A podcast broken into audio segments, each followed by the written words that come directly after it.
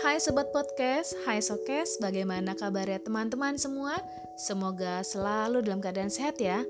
Kali ini kita sudah sampai di topik kematian, yaitu ke-22 di 30 hari bersuara tantangan dari podcaster.id tentang kematian. Semua sudah ditetapkan oleh Tuhan oleh Allah Subhanahu wa taala yaitu rezeki, jodoh dan maut. Dari ketetapan itulah uh, kita tidak bisa lagi berpaling, tidak bisa lagi lari apalagi tentang kematian. Karena itu pasti akan mendatangi seluruh umat manusia yang ada di muka bumi. Tidak terkecuali berbicara tentang kematian, awalnya Mila takut melihat orang yang sudah meninggal. Awalnya, sampai suatu hari Mila menemani ayah yang pada waktu itu sakit, papa ya Mila memanggilnya.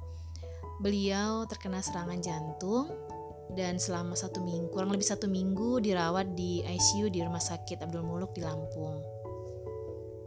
Pada saat itulah Mila tahu bagaimana proses detik seseorang akan meninggal. Saat terakhir sebelum beliau meninggal kurang lebih satu jam sebelumnya beliau meninggal di tanggal 5 Juli tahun 1994 pukul 7 lewat 30 menit malam di ICU di rumah sakit. Dan kebetulan Mila yang menemaninya. Jadi satu jam sebelum beliau meninggal, sebelum papa meninggal sempat bercerita, ngobrol, makan. Ya seperti layaknya bahwa beliau akan sembuh. Sembuh total seperti itu. Dan untungnya memang uh, Mila selalu menemaninya karena kebetulan juga dekat sama papa. Waktu itu mama dan adik sedang pulang untuk mengambil baju salinan yang akan dibawa ke rumah sakit. Saat itulah kurang lebih satu jam itu proses sangat cepat sekali. Setelah ngobrol, beliau tidak lama kemudian minta minum, kemudian batuk-batuk, merasa sesak nafas, dan aku mulai panik. Panik apa yang harus dilakukan? Manggil dokter, kemudian dokter menyuruh aku keluar karena mereka membawa alat apa untuk pacu jantung beserta suster dan lainnya. Tiba-tiba saja pada waktu itu belum ada handphone ya, bingung jadi um, minta tolong apa suster di rumah sakit itu untuk telepon keluarga di rumah di rumah. Karena Mila memang sendiri benar-benar kan di ICU itu kan harus satu orang yang menunggunya.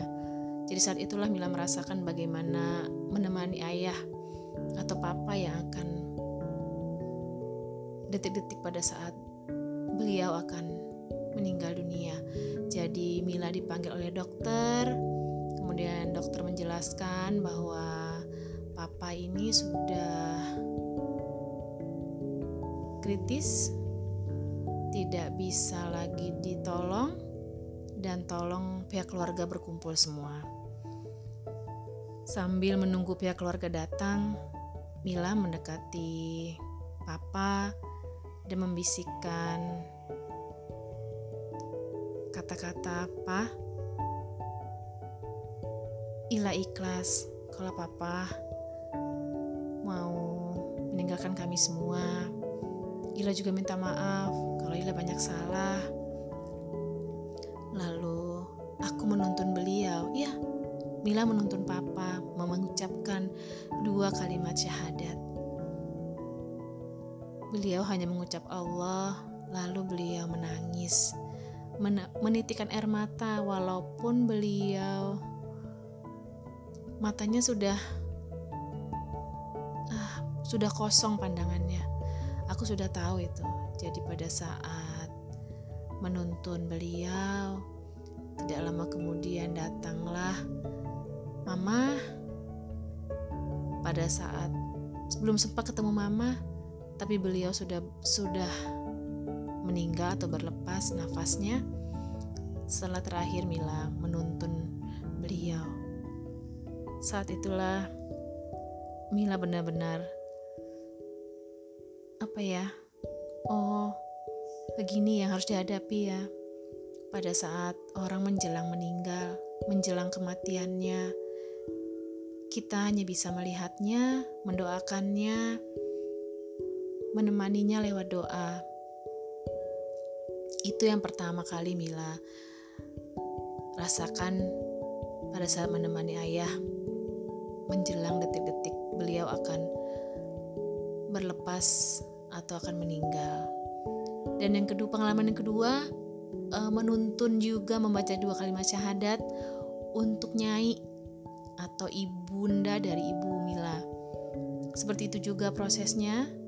Jadi hanya menunggu Mila dan Mama datang ke Jakarta.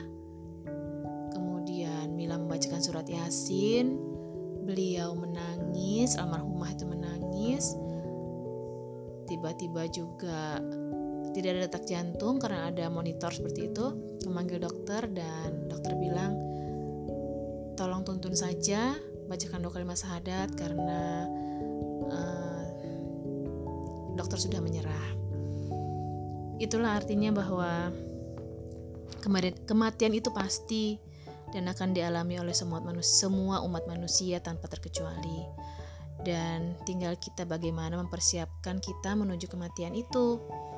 Kita mempersiapkan diri kita, mempersiapkan segala sesuatu, lebih meningkatkan ibadah kita, lebih baik lagi dan lebih istiqomah dalam menjalankan semua apa ya, semua yang dianjurkan oleh agama kita masing-masing. Itu saja pengalaman Mila, cerita Mila tentang kematian. Dan dari situlah hmm, Mila belajar bahwa sekaya apa pun kita, apa pun jabatan kita, apa pun uh, keluarga kita, pada saat kita meninggal, mereka hanya bisa mendoakan,